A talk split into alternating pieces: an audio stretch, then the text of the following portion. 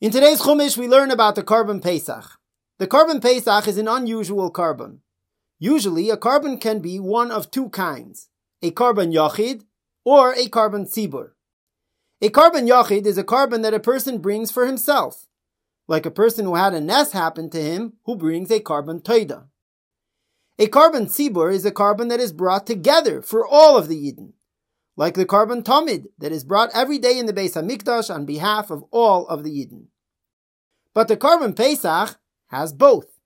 It is a korban yachid because each yid has a mitzvah to bring one, and it is also a korban tzibur because it needs to be brought by all yidden at the same time.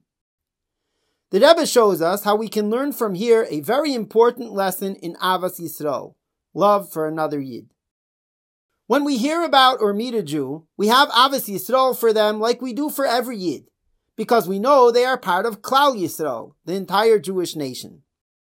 That kind of Ahavas Yisrael is like a korban tzibur, one that is the same for all of the Yidden. But it is not enough to have just that kind of Ahavas Yisrael.